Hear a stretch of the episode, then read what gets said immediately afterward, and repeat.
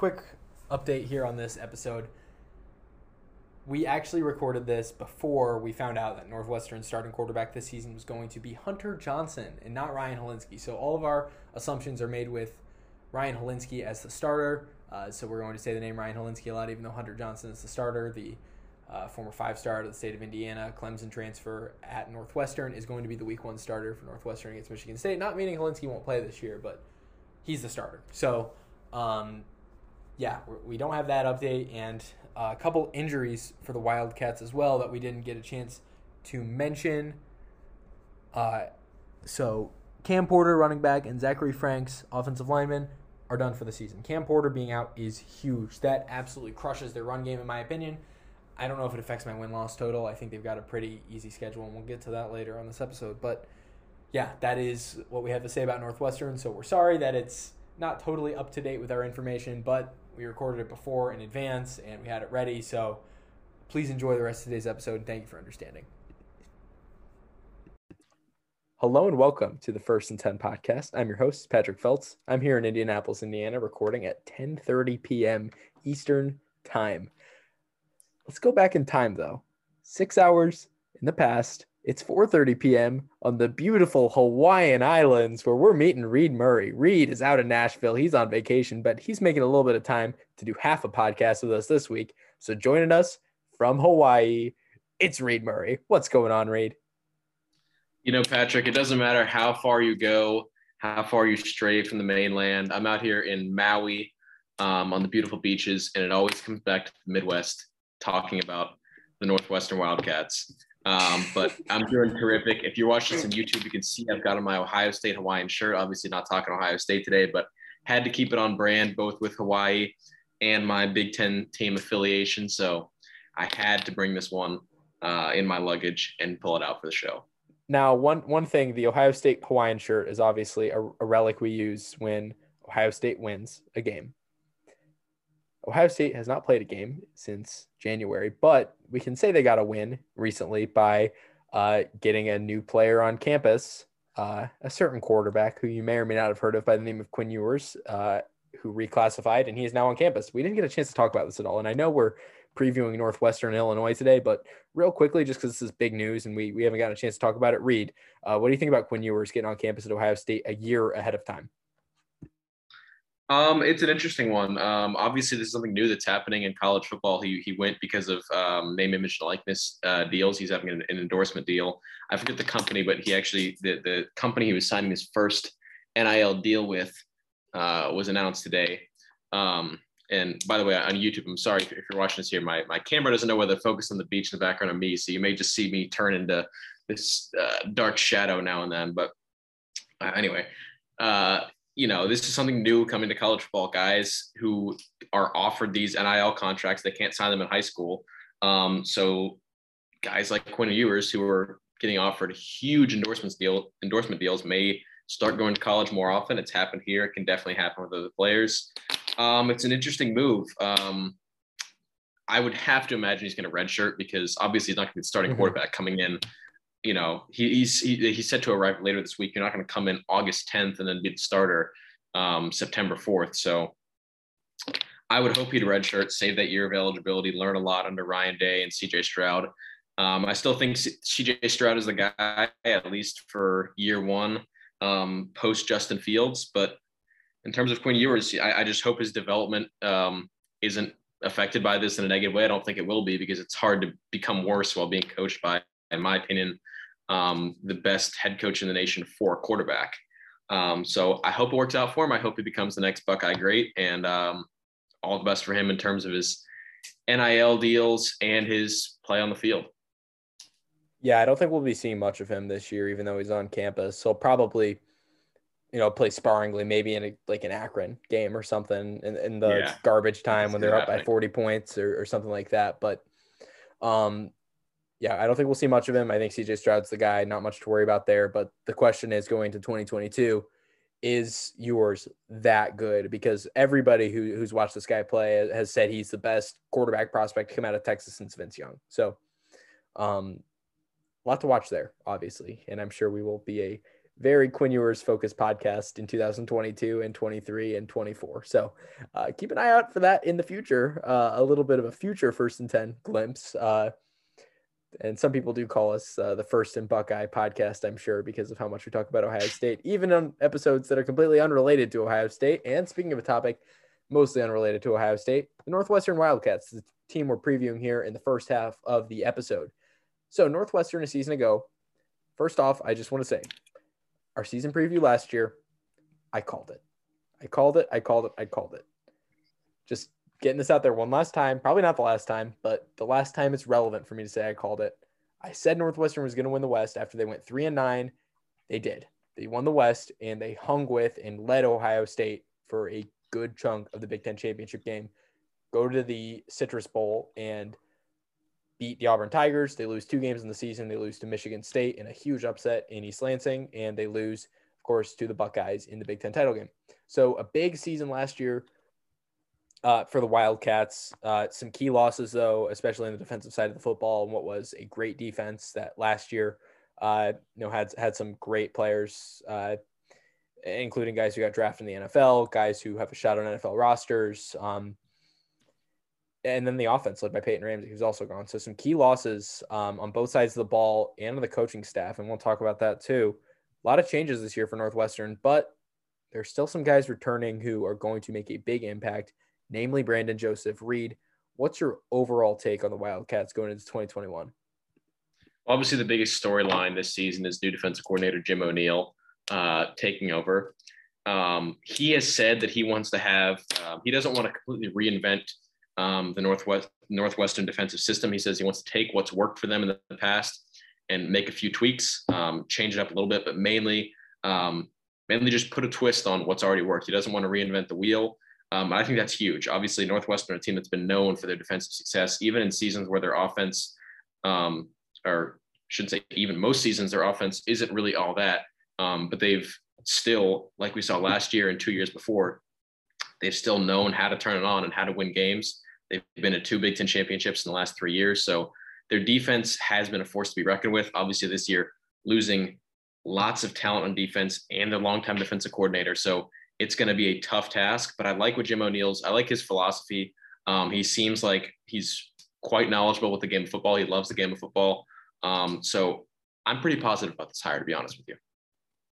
Yeah, and it's hard not to be, you know, under Pat Fitzgerald's leadership. I think you know, losing a legend, a defensive coordinator, not easy, but you do have to think that at some point the defense is going to be just just kind of the same uh, to, to some extent, just because Pat Fitzgerald's still around. He's a defensive coach. He was a linebacker at Northwestern. So that's, I think, is going to stay mostly the same. But the bigger issue for me on defense is just a year to year issue. I think coaching is going to be fine. I am not worried about that at all, even though they're losing a legend.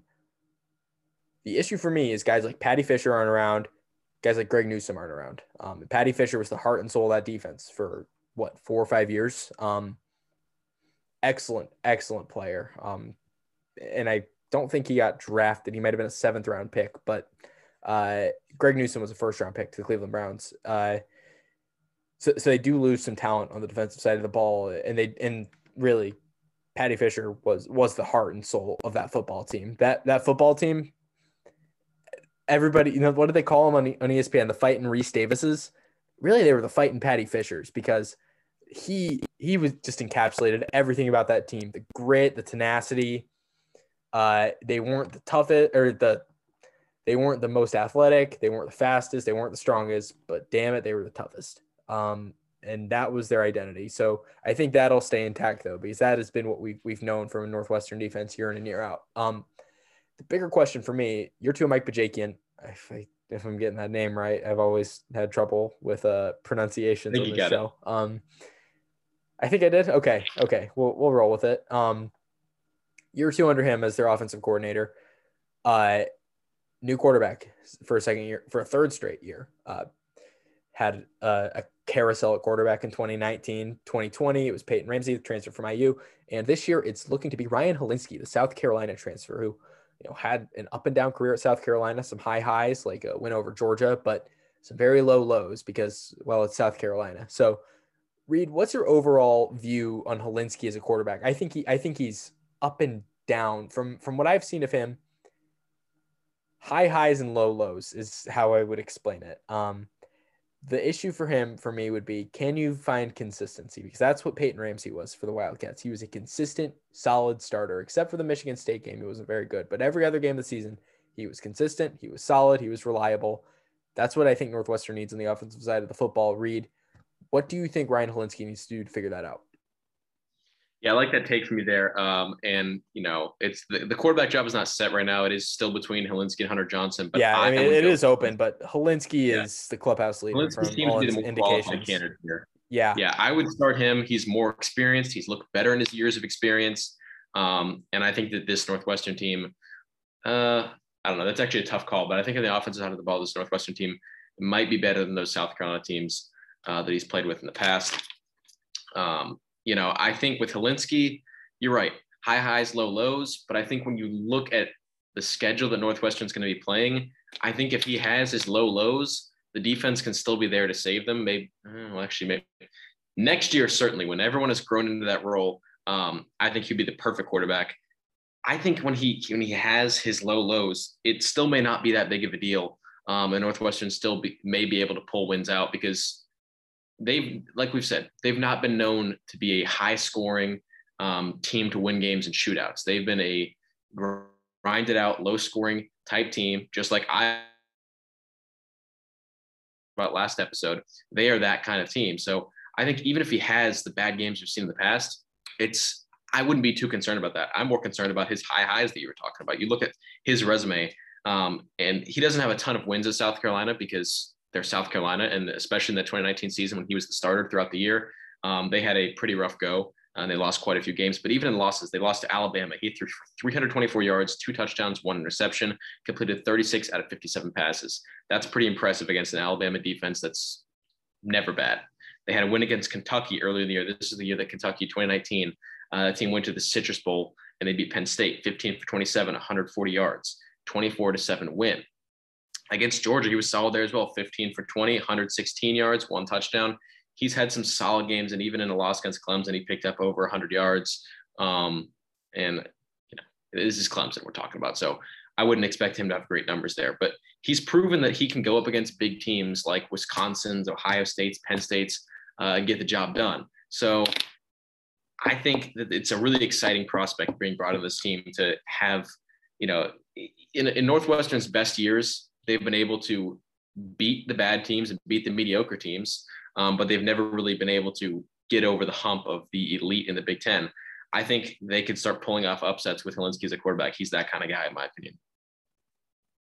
Yeah, uh, and you talk about that quarterback position. Obviously, still is an open competition to to an extent. Even if we think Hilinski's almost certainly going to be the guy. Hunter Johnson is the other person competing for the job, a former five star prospect out of Brownsburg High School in Brownsburg, Indiana uh, went to Clemson. Kind of funny, the two quarterbacks. One's a Clemson guy, one's a South Carolina guy. A little house divided right there. But uh, Hunter Johnson's the other guy. Didn't get a ton of playing time. Had some issues in 2019. He wasn't great uh, that season either. So I don't think we'll be seeing much Hunter Johnson uh, by my estimation. But uh, he's the other option at quarterback for the Wildcats. So let's yeah, with through... Hunter Johnson, it's funny. Uh, like you said, they have they might have a little bit of a house divided um, because of that yeah. Clemson South Carolina thing. But um, you know, these two guys, they both get along really well. They're roommates, and you know, and that is really funny. Two guys in a quarterback battle being roommates, getting along super well. Um, and Hilinski actually said that if he had to have any teammate uh, look after his kid or babysit this kid, it would be Johnston, or it'd be Johnson. So they clearly they get along well. But I think even that quote just shows you how Hilinski views Johnson. He kind of sees him as a uh, as a guy he can mentor or a guy who's um, not quite like a little brother because I believe Johnson is older, but uh, I, in terms of football and in terms of their relationship, I think that's how Hilinski might view it. And uh, like I said, I got to go with Hilinski. He's the more experienced quarterback. Um, in my opinion, he's the better quarterback. Just and of course, we have a limited sample size for Johnson. He hasn't had a ton of college experience under his belt, but I think Hilinski's looked better in his time at the FBS level. And Hilinski has even said he said he is preparing. He was asked about whether or not um, he's going to be the starting quarterback against Michigan State. He says, not sure, but he's preparing uh, as if he's going to be. I think it's a good mentality for him to have, and I think he will be the guy. Talk about that game against Michigan State. Now that you mention it, uh, I think he'll be the guy too, uh, and we're going to be under the assumption of that. So let's go into the schedule. Um, that's what we do in these previews: is we break down the schedule game by game, talk about wins, losses, what's going to happen, what we think is going to happen uh, here. Uh, we're about a month out from the season starting, less than a month at this point. So Friday night game, Michigan State uh, team we previewed two episodes ago. September 3rd, 9 p.m. East in Evanston. So, a season ago, the number eight Northwestern Wildcats lost somehow 29 to 20 to a terrible Michigan State side. Can Northwestern avenge this loss? I don't think they will. Uh, I think Northwestern is going to be a heavy favorite going into this game. I think people are going to sleep on Michigan State again. I think some weird stuff is going to happen in this game. We talked about this in our Michigan State preview. Weird stuff always happens when Northwestern plays Michigan State. I am going to take MSU here. Uh, and even though I'm not super duper high on MSU this season, I think that this is going to be their one solid win, uh, at least start the year. So uh, I'm taking the Spartans. Yeah, I completely agree with you. And we already said this in our Michigan State preview, but um, I like Michigan State here too. Obviously, we talked about the weirdness of this matchup and how there's always always seems to be the team who's not supposed to win that ends up winning. Um, but I think there's more of a reason behind, uh, more of a reason than just the kind of voodoo of this game as to why Michigan State will win, in my opinion. Because obviously, we, we talked about this Northwestern defense. They've got a lot to replace. Eight uh, starters from last season, huge contributors to this team's success, all gone new defensive coordinator. So clearly, a, not quite a new system, but new coach, several new players. Um, I think Jim O'Neil's defense is really going to come together by the end of the year, and I think he's going to be the coach there for a while. I think he's going to be uh, successful at the college level. He had trouble coaching in the NFL. He's the, he was the defensive coordinator with the Browns from 2014 to 2015. Um, and we know how good or bad those Browns were. And then the 49ers, when they were 2 and 14 in 2016, he was their defense coordinator as well. So he has struggled in his coaching career. I think when he gets to the FBS level, um, he's going to do well. Pat Fitzgerald was really keen on bringing him in. Um, so, and I mean, I, I, trust Pat Fitzgerald, especially when it comes to mm-hmm. defense. That's his forte. Mm-hmm. So I think that in terms of coaching, like you said, I think coaching should be fine. Um, and I think that later on in his career, um, he will prove to be um, a smart uh, hire for Northwestern. and He will really be um, he's just going to be a successful coach there. But early on this, I think throughout the season they might struggle, but especially early on, um, not facing a super explosive offense in Michigan State. Payton Thorne likely to be the quarterback there, um, inexperienced quarterback, um, guy who hasn't really been a star um, in the few starts or the few appearances he got last season. But I think, like I said, only three returning starters to this defense could struggle early mm-hmm. on. I think this could be and a pretty ugly game. Was something else I wanted to talk about. So another That's reason, reason yeah, another reason why I've got Michigan State winning this game and Northwestern struggling a little bit early in some of these some of these contests. Thirty nine percent. They return thirty nine percent of their starters. That is the lowest number in the entire FBS. Uh, Northwestern returns the least production from last season of any team in the nation. That is tough. Talking defense or total team? Total. Wow total. They return the least production of any team in the country at the FBS level. That's going to hurt them early, especially with a lot of teams bringing back super seniors and super, super seniors, fifth and sixth year players uh, with the COVID rules, the free COVID year everybody's getting. Uh, that is going to hurt Northwestern, especially I think in conference play early on. So uh, they could struggle in some of these games that luckily I think their schedule is pretty easy early. Uh, they do have some games that I think would be winnable with a more experienced group that might go the wrong way, but we'll see. So let's go into week two. Uh, the same inexperienced group is going to get a shot to really uh, get some good playing time and experience in an FCS game week two against my beloved Indiana State Sycamores, the pride of Terre Haute, Indiana uh, city. Much of my family comes from. I love Terre Haute, the Sycamores home stadium, also Memorial Stadium, uh, across the street from my grandma's house in Terre Haute. So uh, shout out to the family. Uh, love Terre Haute, love the trees, go trees. Uh, I won't be picking the trees, unfortunately. Uh, I'm taking the Sycamores to lose big here, but first matchup in program history uh, against the Wildcats for them in Evanston. So, uh, shout out to the trees. Uh, just just kind of glad to get to talk about Indiana State, a team I was really looking forward to talking about uh, in FCS play, but they canceled their FCS season. Um, Indiana State's actually going to have a pretty good team by FCS standards. They're in the Missouri Valley, uh, a very good conference in the FCS, really the, the Big Ten of the FCS, if you will, maybe even the SEC, depending on how you look at it. Um, Indiana State was primed for a really good season last year on in the spring. They canceled their season. I think that means they're going to be even better in the fall. Their players are going to be rested. They won't have the grind of a spring season on top of a fall season with very little rest in between. Uh, so as far as FCS teams go, I think Indiana State's going to be pretty good but it's still an FCS team against a Big Ten team. They're not winning. They're not coming close. Yeah, as much as I would love the prospect of FCS Indiana State taking down um, a Power Five team, let's be real, it's not happening. Uh, more like more like chopping down a Power Five team. This is the trees we're talking about, Reid. Let's just mark this one as a W in Northwestern schedule and move on. Shout out to Larry Bird. Shout out to uh, a couple of my uncles, grandpa. Uh, a lot of tree grads in my family. Week three, we've got the one on one Northwestern Wildcats at the Duke Blue Devils. Duke went two and nine last season. Uh, last matchup though, 2018, 21-7. Duke won against Northwestern. Duke was terrible last year. I don't see him getting better this year. Obviously, both of these teams are going to have production issues. Uh, but Northwestern is just more talented. They're better coached. Yeah, I uh I don't see Duke coming close. I think Duke is going to be one of the worst teams in the Power Five this year. Just uh, I just don't like them. I just don't think they're very good. Yeah, I agree. I want to mark this one as a loss for Northwestern just because um, it's early in the season and they've had weird games like this before. But I just don't think Duke is good enough. Um, I think if this was another mm-hmm. team, I think this if this was like maybe Boston College or something like that. Boston College is going to be legitimately good. If this were like a, a mid level ACC, if this was like a Pitt or yeah, this was Pitt or Georgia Awake. Tech, maybe. Yeah, um, Georgia Tech. Even Florida State. Honestly, I, I would. Mm-hmm. I think this would be more of a conversation. But yeah, you're right. Duke, um, unless they really blow our minds, I don't think they're going to be much of a threat, even for a Northwestern team with a new coach and several new starters on defense. I got to go with the Wildcats in this one as well. Yeah, and, and Cutcliffe, the head coach at Duke, David Cutcliffe, he's been around forever, obviously, but you know maybe it's the end of the road for him. Kind of seems like they they've uh, treaded out the tires a little bit. A very rough campaign uh, last season for the Blue Devils. Maybe uh, a, a, change could could be on the way. We'll see. Uh, should be an, an interesting campaign for them. So week four, uh, they get the Ohio Bobcats at home.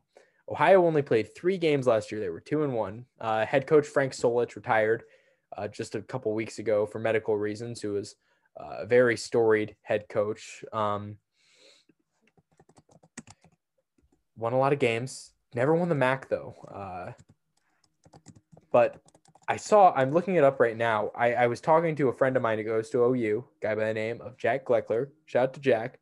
Um, I believe in Frank Solich's first season as the head coach of uh, the Northwestern or the, of the Ohio Bobcats. They played Northwestern in his very first game, and this was going to people were thinking this is going to be Solich's last year, and it was going to be a fun little return to that. Northwestern won the game by a lot, but Ohio turned it around. Ohio went from a terrible program to a very respectable program, the most consistent program in the MAC um, under Frank Solich. New head coach though, so they're not the same. Uh, we'll see what happens. But this is people are like, oh, it's kind of full circle. Like this is going to be Solich's first game and his last first game. People people thought, but he retired before the season, so we didn't get a chance for for that to happen. I think Ohio is going to be pretty good this year. Uh, they they're pretty good every year. Um, they're they're always a, a, very consistent program, like I said. But losing Frank Solich that close to the start of the season, obviously a great head coach, uh, that's tough. So I like Northwestern here. Um, and although I think Northwestern could struggle some early, I don't think they're going to look great in these first four games.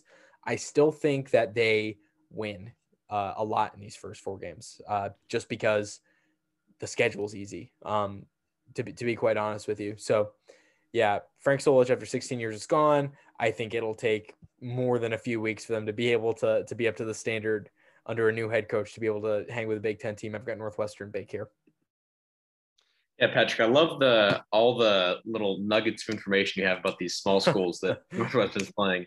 Um, keep it up. But uh, yeah, I mean, Ohio obviously they've become a respectable program. They've been pretty much every season you see them in a bowl game and they often win those bowl games. So respectable team, but I, again, I think Northwestern they're just stronger. I think they're just better, and um, most or all aspects here. So I got to go Northwestern. Another good tune-up game for uh, and they're out of conference. Yeah, uh, another small team uh, that I might have a couple nuggets on that Nebraska's or Northwestern. Damn it. it's the NU Bowl. It's Northwestern and Nebraska. Uh, little old Huskers uh, hosting the Northwestern Wildcats last year, 2020, 21 to 13, a Northwestern victory. Uh, NU versus NU, always a fun game. Who gets to keep NU this year? I'm saying it's probably Northwestern. I don't think Nebraska's going to be very good, but this could also be a slip up game for the Wildcats. I do have them winning though in Lincoln. I just think they're they're just more talented. Both teams lose a ton, but I like Northwestern's coaching staff a lot more. I think in a game like this where you know they're both you know trying to get their feet wet in a, in a Big Ten season, early conference battle, division division game.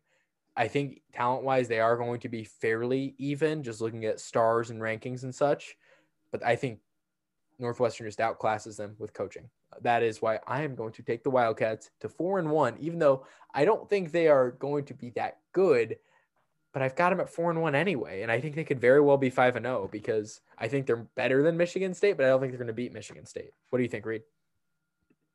Yeah, I like what you're saying about this one. Um, and in last last episode, I did not pull many punches against Nebraska, um, and I do think if there ever was a game that would make me look stupid for the things I said about Nebraska, it'd be this one because again, early in the uh, defensive coordinator career or tenure um, of Jim O'Neil, so they could catch Northwestern um, in, a, in in an unfavorable position and end up winning this game when, in my opinion, they're not a better team. But at the end of the day, you look at it, I totally agree. Northwestern's coaching is way better. I think that when you compare Fitzgerald to Frost, it's really an unfair comparison. Fitzgerald is, in my opinion, the clear better head coach. Um, I, I just like the talent. Like you said, the talent's fairly even, but I think Northwestern has the edge in just about everywhere except for the secondary. But other than that, I think Northwestern is just better all around. Got to go Northwestern here. Again, this is a game where I think I could be made to look a little bit foolish about Nebraska, but again, I, mm-hmm. I think Northwestern does the job. It'll be a close game. Should be within three to seven points, but I Northwestern is a better team. Yeah, I agreed on all on all fronts there. Um, so next week, uh, we've both got them at four and one. Rutgers Scarlet Knights head to Evanston October 16th. So Rutgers last year, obviously, we, have talked about them a bunch. Uh, three and six, which is an improvement in conference play. Uh, I think if they played a non-conference schedule, they probably would have ended up in a bowl game, but uh, obviously that didn't happen. So Rutgers in town. I think Rutgers can win this game. I definitely think Rutgers can win this game but I'm going to pick Northwestern. I think I'm a year away. I'm a year or two away from saying that Rutgers could for sure go on the road against a very solid Big Ten West team and get it done. Yep. I'm a year or two away from that. Not this year, but I think we see signs from Rutgers that show that they are legit this year. More signs than we did last year because we saw plenty of signs last year. But I think this is not quite the year for Rutgers. Talk to me in 2023. You know, Pat, um, I agree with what you're saying. I think Rutgers definitely on the rise. We've been talking about this since last season, becoming a better program. But are they ready to go on the road to an overcast 12 o'clock kickoff in Evanston, Illinois, and get the job do done? Could they do it on a rainy morning in Evanston? That's the question. Which, by the way, uh, on Hawaiian time, 11, uh, Reid, 11 Reid Central is currently in Hawaii. Reid's in Hawaii right now, like I just said. Um, that's a 6 a.m. kick in Hawaii, by the way. Wow. I'll tell you, if I uh, was in Hawaii for that game, I would still be watching. That's I love. There's just something about the aesthetic that Ryan Field gives.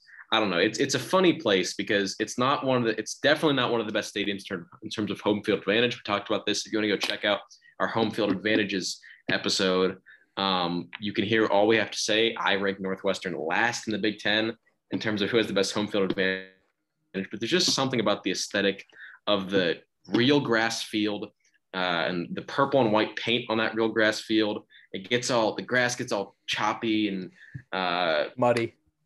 A lot of mud. Definitely gets muddy. Um, the crowd isn't very full, but there's something about that overcast um, 11 p.m. Central or 11 a.m. Central uh, game at Northwestern that just really reminds me of why I love the sport. It just means more. That is Big Ten football. that is Big Ten football. But yeah, Rutgers. It wouldn't solid. be an episode about Northwestern if we didn't sit and talk about the, about the. Uh, no, you're you're, you're absolutely right. And alternate at Ryan Field. Yeah, so we're what halfway through the season, and we've got them at five and one. Which you know, going yeah. into this episode, I wasn't expecting to have them that good, just because I I I think they they lose a lot, but really favorable schedule early, but this is where it starts to get difficult. So at Michigan, Michigan on the road on October 23rd. I don't think they win this one. I think this is where the train stops. We have five and two after this.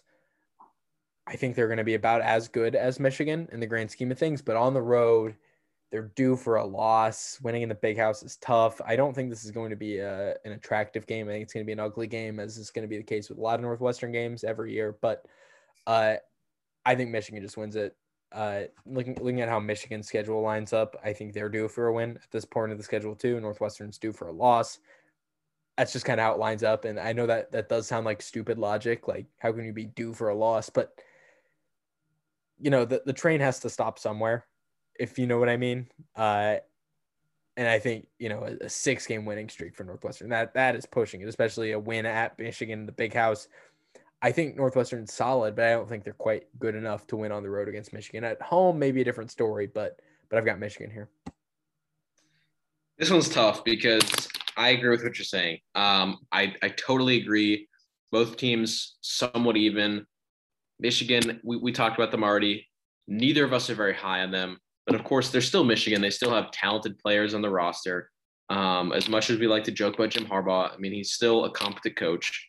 Um, and the crowd, I mean, there's going to be 100,000 people in the stadium. Not going to be an easy game. And in our Michigan preview, I did have Northwestern winning this one.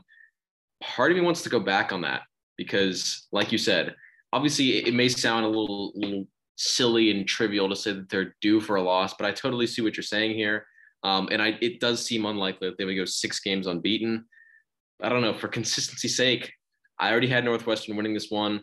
I think they totally can get it done will be hard, but let's just say that Cade McNamara lays an egg in this one as he totally could do. Um, he's not a perfect quarterback, and he did kind of lay an egg against Penn State last season. So, for consistency's sake, I got to go Northwestern here, and and that's not the only reason I'm picking them.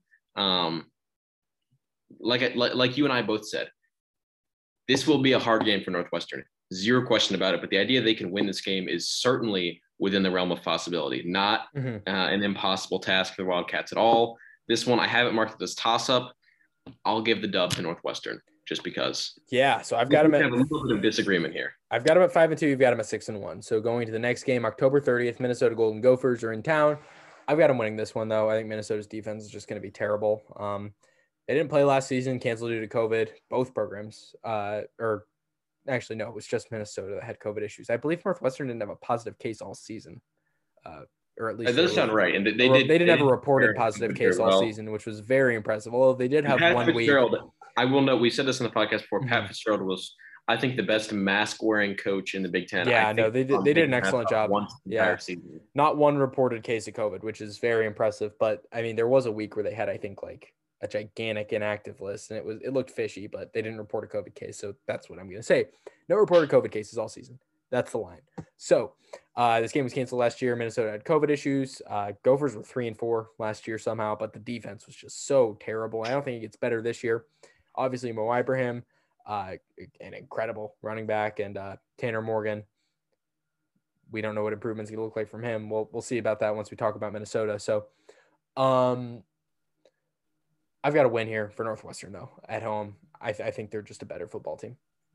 I think they're a better football team too. I do think this one could be close because when you look at the Northwestern defense, I think yeah, I agree. strength comes from this, comes from the secondary. Obviously, Brandon Joseph, like AJ Hampton Jr. as well. Um, so obviously, uh, the line, especially this linebacking unit, having lost Paddy Fisher, um, we could see a drop off this season. I think we will see a drop off Depends, not sure how much, but I think there definitely will be one. So Mo Ibrahim definitely can have success in this game. But at the same time, I don't know. This Minnesota defense looks like one um, that Ryan Hilinski can have a field day against. And I think even if this defense doesn't get the job done entirely, Northwestern, as lacking as their offense was last season in comparison to the defense and in comparison to other Power Five offenses, I think they can do just fine. Um, actually, I think they can do much better than just fine against this Minnesota defense. Like you said, just a better team overall. Got to go Northwestern here. And so I think that puts me, have, I think that makes me have them at a seven game win streak. Seven and one. You think that after Michigan State, they don't lose a game to this point? That is Well, bold. Bold. I know it's bold, but then you look at the next three games. They got three tough, tough games coming up after that. So let's look at the next three. Um, next, yeah, next four really, honestly, but uh, it- depending on what we think Illinois, and we're higher in Illinois than most people, but that's neither here nor there. We'll talk about that in the second half of the episode. Um, so next week, Reid Murray, his seven and one Northwestern Wildcats, who could very well be eight and zero. Uh, I feel I feel foolish by saying just saying the seven and one Northwestern Wildcats. We look at the numbers seven and one, and then compared to the team, it feels wrong. This But sometimes things feel wrong. Sometimes records don't line up with um, how good a team actually is. So we're just gonna roll it. Seven and one Northwestern I mean, Wildcats. this is this is an easy schedule, just to be quite That's honest true. with you. Number one, they're I in mean, the they're West. playing. Uh, They're- they're, number- playing number one. Nebraska in one of their worst seasons. Um, and Well, uh, number one, opinion, just by being in the of their worst West, you get an easy schedule. Let's just Yeah. let's be clear. You get an easier schedule in the West than you do in the East. They But I dodge mean- Indiana, they dodge Ohio State, they dodge Penn State. They get But you look at Michigan their in a down year, they they get Rutgers, and they get Michigan State in a down year. That is huge. plus the out of conference, obviously FCS team, um, a group of five team, and then like you said, A in bad your Power Five. worst Power Five team. Not the Um, worst. They're not going to be worse than Kansas. Oh, that's true. I, I, I must have misheard you. One of the worst Power Five teams. Among the worst. Yeah, they're going to be down there. among the worst. So yeah, easy out of conference. Um, Nebraska in what I think will be one of the worst years in program history. Rutgers, no matter how good we think they're going to be, they're still Rutgers. And then Michigan in another year that's really not going to be up to their standards. Plus Minnesota, who, you know, I like we said, not super high in them. You all right? Spotty. Pretty Yeah. easy schedule for a Big Ten team. Very by Big Ten. This is, I think, the easiest schedule in the Big Ten, personally. Um, I think so too. because they dodged Ohio State and Indiana and Penn State. That is huge, huge. Mhm. Like can't can't even overstate that. But uh, I don't think this Northwestern team is great, but they have a really favorable schedule. So uh, I've got them at what at this point? Six and two. You've got them at seven and one. Uh, so they get Iowa at home. Tuffy. I've got Iowa though. Last year, one point win for Northwestern. Iowa choked it. I think Iowa gets revenge.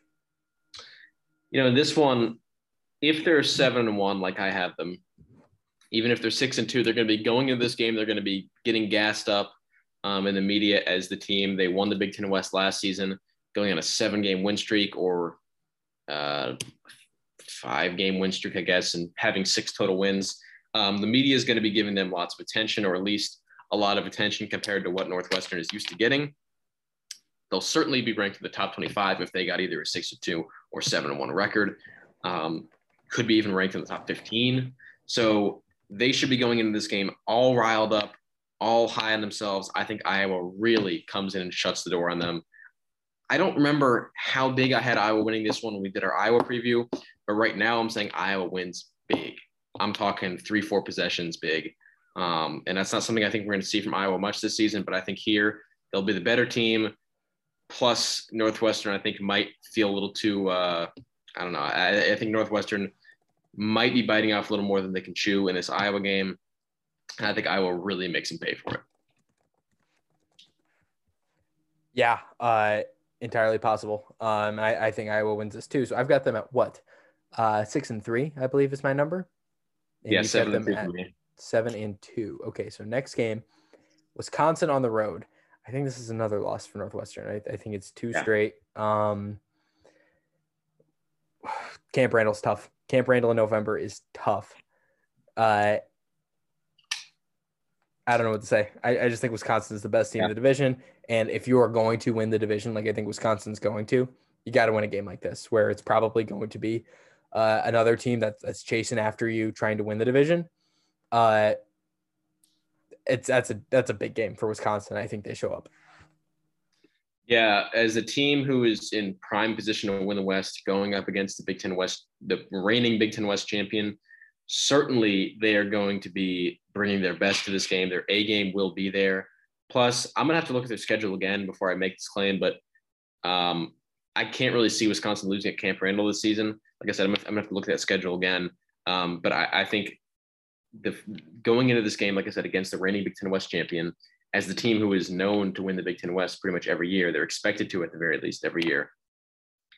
Wisconsin will be ready for this one, and they, in my opinion, are a clear better football team. Um, like we were talking mm-hmm. earlier, Northwestern, I have them. Uh, I had them at seven and one. Like I said, I don't think that they're that as good of a team as you would expect from a seven and one team. I think Wisconsin will be every bit better than Northwestern. Um, Graham Mertz might not have this 300 yard, um, you know, 30 for 40, four touchdown, zero interception day because, of course, I like Northwestern secondary, but Northwestern or but Wisconsin, better football team should win the game here. Absolutely agreed. Uh, so next game, the friendly confines, Wrigley Field, home of the Chicago Cubs, Northwestern, Purdue. This is going to be such a fun game. I'm so excited for this. Uh, so they head to the home of the Cubs, to the beautiful Wrigley Field, one of the most iconic parks in baseball. For the second time, I believe, in the last 10 ish years, they played Illinois there for the hat. I believe it was in 2010. And I think 2010, so about 11 years ago at this point. Yeah, so a little over a decade since they played there. But Wrigley Field, originally a football stadium, uh, the Bears played there at one point. Very small field. It's going to be tight. Uh, and I don't know to those of you who've been to Wrigley, been to a game there, you know that uh, it's a compact park. The fans are right on top of it, and it's old, it's historic, it's beautiful. I love Wrigley. I think it's such a great ballpark, and I'm I'm so happy that the that it's it's still standing and it's going to be there for a long time after these renovations. But uh, this is going to be cool just to see another football game at Wrigley Field. Um, maybe they'll paint uh, the marquee purple like they did last time, but I think Northwestern wins this game. Uh, although the Purdue offense on a a cramped kind of field. I mean, correct me if I'm wrong. Was the field short? I I didn't. I couldn't find anything on this. No, it was a, it was a, a regulation football field. Size. It was regulation size. Okay. The only the only difference was that uh, they they couldn't. Um, the offense could only go one way. If you ran, it, if you got it, you could score in either end zone. You could only score in one end zone on offense, mm-hmm. though. They actually said, I believe, I, I could be wrong, but I'm about 90% sure this season you can score in either end zone. They've got it sorted okay. out where the field is going to fit in perfectly. I was say there was something um, really weird about the playing field. I couldn't remember what it was. That was it though. Yeah, and I believe the the the benches are in a really weird spot, and some of the left field bleachers I think are so far away from the field, and the dimensions are weird. It's wonky. There's not a whole lot of room behind field. the end zones. It's, it's a baseball field. Yeah, it's it's Wrigley. I mean, it's not something you can really, and it's not a modern park that you can like kind of mold. I mean, yeah. that that that that's been in the ground for a century. So, um, that's Wrigley. But um, this is going to be such a cool game. I do like Northwestern in this one though. I've got them winning. Yeah, uh, this is going to be a fun game. I'm excited. You know, I disagree, and I've noticed throughout these Big Ten West previews, um, I may be a little higher on Purdue than maybe I should be, but I have them winning quite a few games this season or getting quite a few upsets. I think Purdue pulls this one off, and I think Northwestern is smart to schedule the Wrigley game against a team like Purdue that isn't necessarily going to travel as well as uh, Wisconsin. It was originally going to be Wisconsin last year. Yeah, last yeah. season was, yeah. I think they were smart. I think you'll be surprised. I think Purdue is going to travel really well because there are a lot. Yeah, I think Purdue they will people. travel well. Well, because can I tell you another thing is that there are a ton of Purdue Cubs fans. And also, you know, West Lafayette, not that far from Chicago, Very but close. But still, I think the point stands though that even as well as Purdue might travel to this one, they're not going to travel as well as Wisconsin or Ohio State would, um, just because they're not as big of a, of a team. But mm-hmm. um, regardless, I like Purdue in this one. Um, I, I just can't really explain um, my being high on Purdue this year, other than they have an explosive offense. Obviously, Northwestern. We've talked about the defense is, is a question mark this season. Um, we both believe in the coach, but again, it, it's a question mark. um, replacing that many starters. I just think that, that this is going to be potentially, I think this will be the best passing offense um, that Northwestern faces this season. And they're not going to face a strong passing offense until week 10 against, or I guess it's week 11 against Wisconsin. At least in my opinion, they're not going to face a, a, tremendous passing attack. So they're not going to have a ton of time um, to really prepare for what they're going to see from Purdue. I think Purdue gives them something similar to what Wisconsin will give them the previous week, and Northwestern's just not going to be ready for it.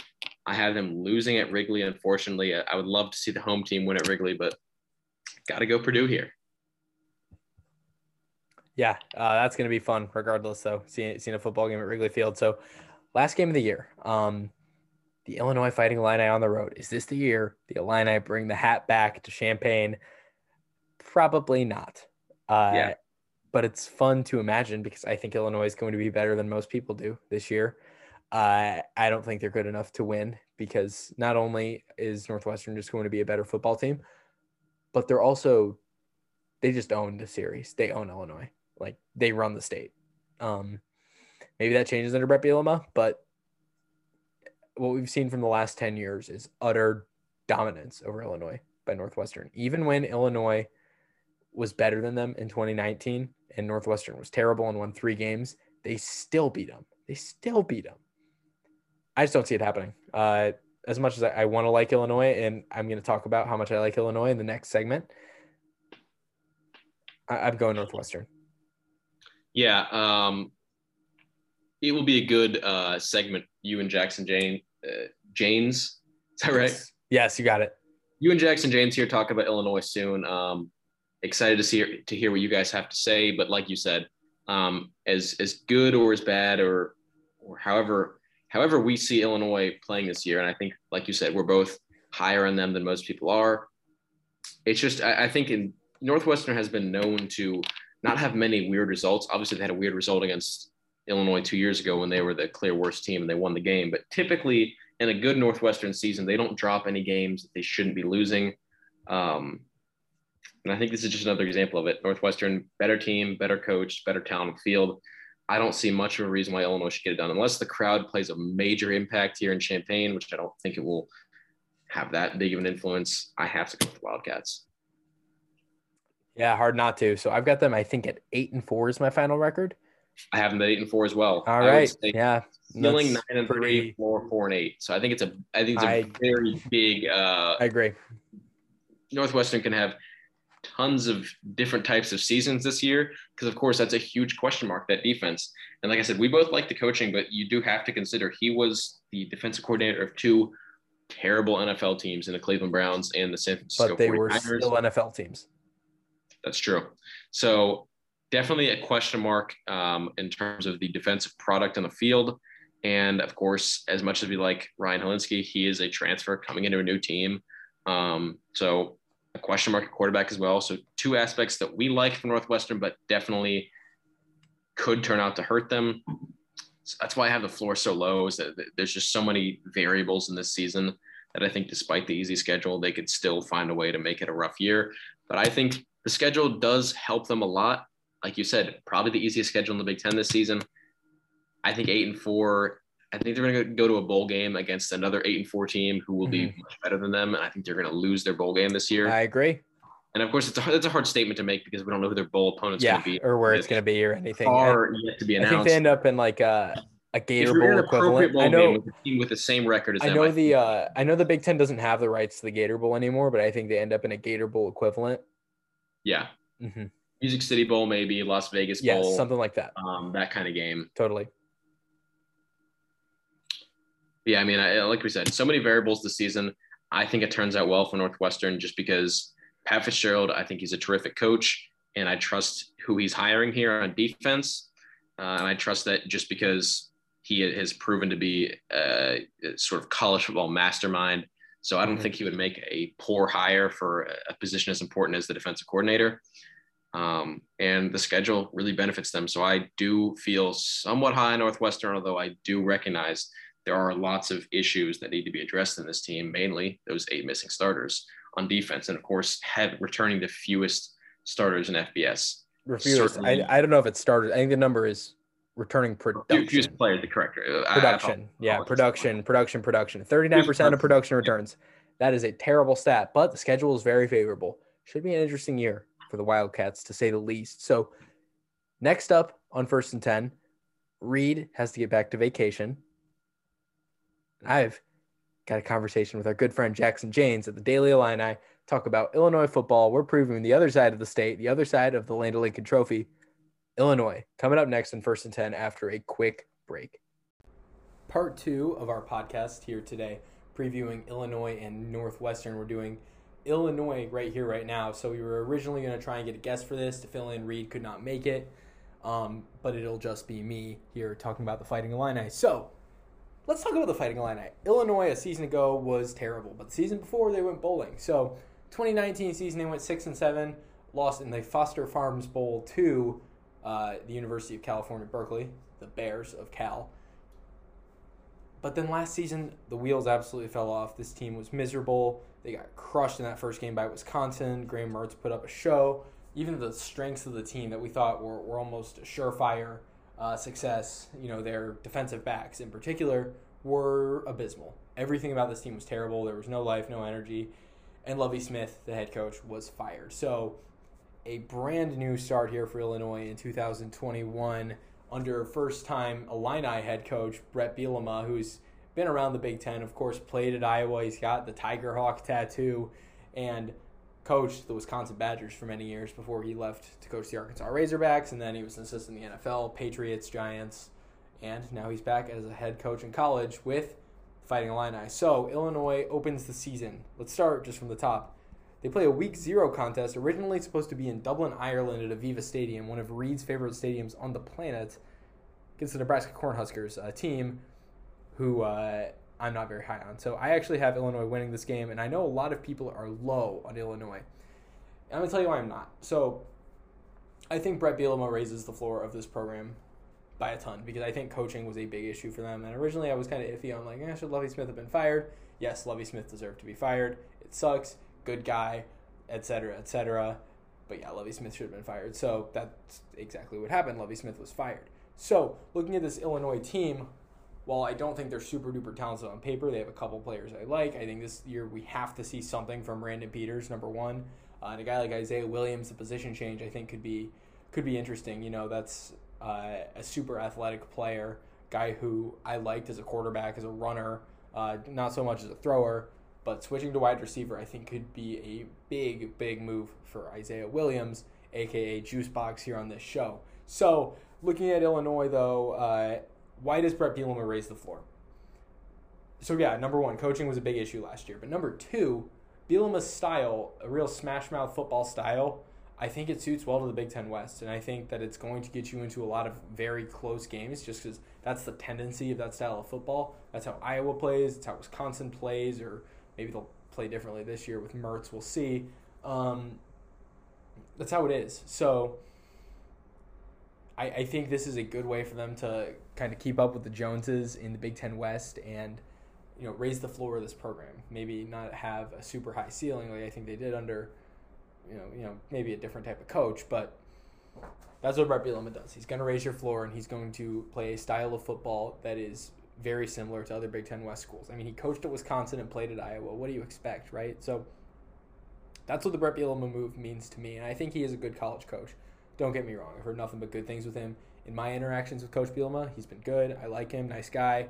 Um, so yeah, I, I like the move, and I do think they beat Nebraska. I think they're maybe not a more talented team than Nebraska, but I think they're better coached. I think they're going to be better disciplined. Um, I just don't like Nebraska. I just don't think they're going to be that good. I think they're going to have a lot of issues this year, and I think it starts early. So, week one, they are playing UTSA, who's actually going to be a pretty good team this year. I do think they take care of UTSA. I'm higher in Illinois than most. I know a lot of people think Illinois is going to be the worst team in the Big Ten, and they probably have them losing or at least coming close to losing this game. I don't think that happens. I think they'll beat UTSA. In week three, I think they beat Virginia too. I don't love uh, what Virginia's looking like this year. Two years ago, obviously, this team was in the Orange Bowl thanks to tie-ins, but you know nowadays, eh, eh, I get, I'm a little flaky on them. It's a road game, so maybe I don't love it, but you have to be bold sometimes. That's what Reid, that's what Reid Murray says. And even though he's not here on this episode, I'm going to take a Reid Murrayism to heart. Sometimes you got to be bold. So yeah, Illinois wins this game. Illinois also beats Maryland. Uh, Maryland, they're bound to drop a game like this on the road. Um, this isn't a team who I would call particularly. I think they've just got a lot of raw talent, and while this could mean you know it all clicks by week four, it also means it could be a mess early on, and that's kind of what I'm leaning. I think they figure it out by the end, but I think early on they they're gonna have a couple uh, issues on the learning curve. It's I think it'd be rough early. I've got Illinois starting four and zero. I think they lose at Purdue. Uh, I think they lose the Purdue Cannon to the Boilermakers in West Lafayette. Uh, Purdue, I think, is going to blitz the hell out of Brandon Peters, and I think they're going to make his life a living nightmare in this game. I also think David Bell has a crazy game. I think he goes for, you know, a, a big a big game. Unless, uh, you know, the Illinois defensive backs, which I thought were the backbone of their team in 2019, not very good last season. Uh, I think we could see a, game similar to the Graham Mertz opener against Illinois last year. In this game, I think this is the game where Illinois crashes back down to earth. They get some votes in the top 25, and then everybody says, "Okay, welcome back, Illinois." They do beat Charlotte though, uh, so I've got Illinois at five and one uh, at this point of the season, which sounds insane. And then they hit a very tough stretch in their schedule. So, yeah, after this, it gets hard. Wisconsin at home, they lose. Penn State on the road, they lose these two games, I just don't see them having any shot of winning. I think Wisconsin is just is one of the most well-rounded teams in the country. The defense is going to be strong. The run game is going to be strong. The pass game should be strong if they really cater it to Graham Mertz's abilities, and they should because he's a very gifted quarterback. So I'm going to take Wisconsin there. I've got them at five and two, and I'm going to take Penn State. It's Penn State at home against Illinois. I'm not going to overthink this one. Win for Penn State. So five and three. Rutgers at home is interesting. So I am actually going to be taking Rutgers here, um, even though I think Illinois, you know, should. You know what? No, no, I'm gonna go Illinois. Uh, Illinois is at home. They they got to win this game, right? They've got. I think this is a pretty even contest. I think it's an even match. You know, just uh, coaching talent. Actually, you're not coaching we, we haven't seen Bret Bielema coach in college in a while. So maybe not coaching. I, I liked Schiano a lot last year. This is a tough game to call. Illinois did win this game by three last season. Um, I believe, though, the answer was they did not lead until the last kick of the game. If I remember correctly, they won it on a game winner. So it was an even contest last year. I'm not sure which way to go with this. I think Illinois, you know, losing back to back games, I don't see them losing I think because I think this this back half of the schedule is going to be rough for them. Spoiler alert to the rest of my predictions. If I pick Illinois to lose this game here to Rutgers, I pick Illinois to lose six straight to end the season and finish with a five and seven record. I think they're going to go bowling, which is bold, but sometimes you got to be bold. So I think Illinois wins this game. I think they lose at Minnesota. You know, Minnesota, I don't think is going to be great has to win a game like this. Another even contest, in my opinion. Maybe Minnesota's a little more talented, but I think Illinois is going to play above their talent level this season. But they're at home. I'm going to take Minnesota. Iowa's better than Illinois. Let's be let's be frank. Uh, Iowa does have their slip ups, but week 11, Iowa's going to have the ship righted by then. You've got to expect that from them. That's just how they roll. And then the last week of the season, Northwestern Illinois, the hat game, Land Lincoln Trophy. Northwestern owns this series. Northwestern is not losing this game. They could play it on the moon. They could play it in Wrigley Field. They could play it in Ryan Field, in Urbana Champaign, wherever. Doesn't matter where they play it. Northwestern's beating Illinois. I don't care how good the teams are, how bad the teams are. We saw it when Illinois went bowling in 2019, and Northwestern had like two wins. Northwestern still won. Northwestern just beats Illinois like a drum every single year, like clockwork. It's clockwork. So that's my predictions for Illinois. I am very bullish on them. Thank you for listening to this episode, by the way. Uh, I know it's not the Illinois preview that we wanted to give you. We wanted to give you a better one. Uh, but it's just me. I'm the only person who can make it here. So thank you so much for listening and have a good rest of your day. Take care.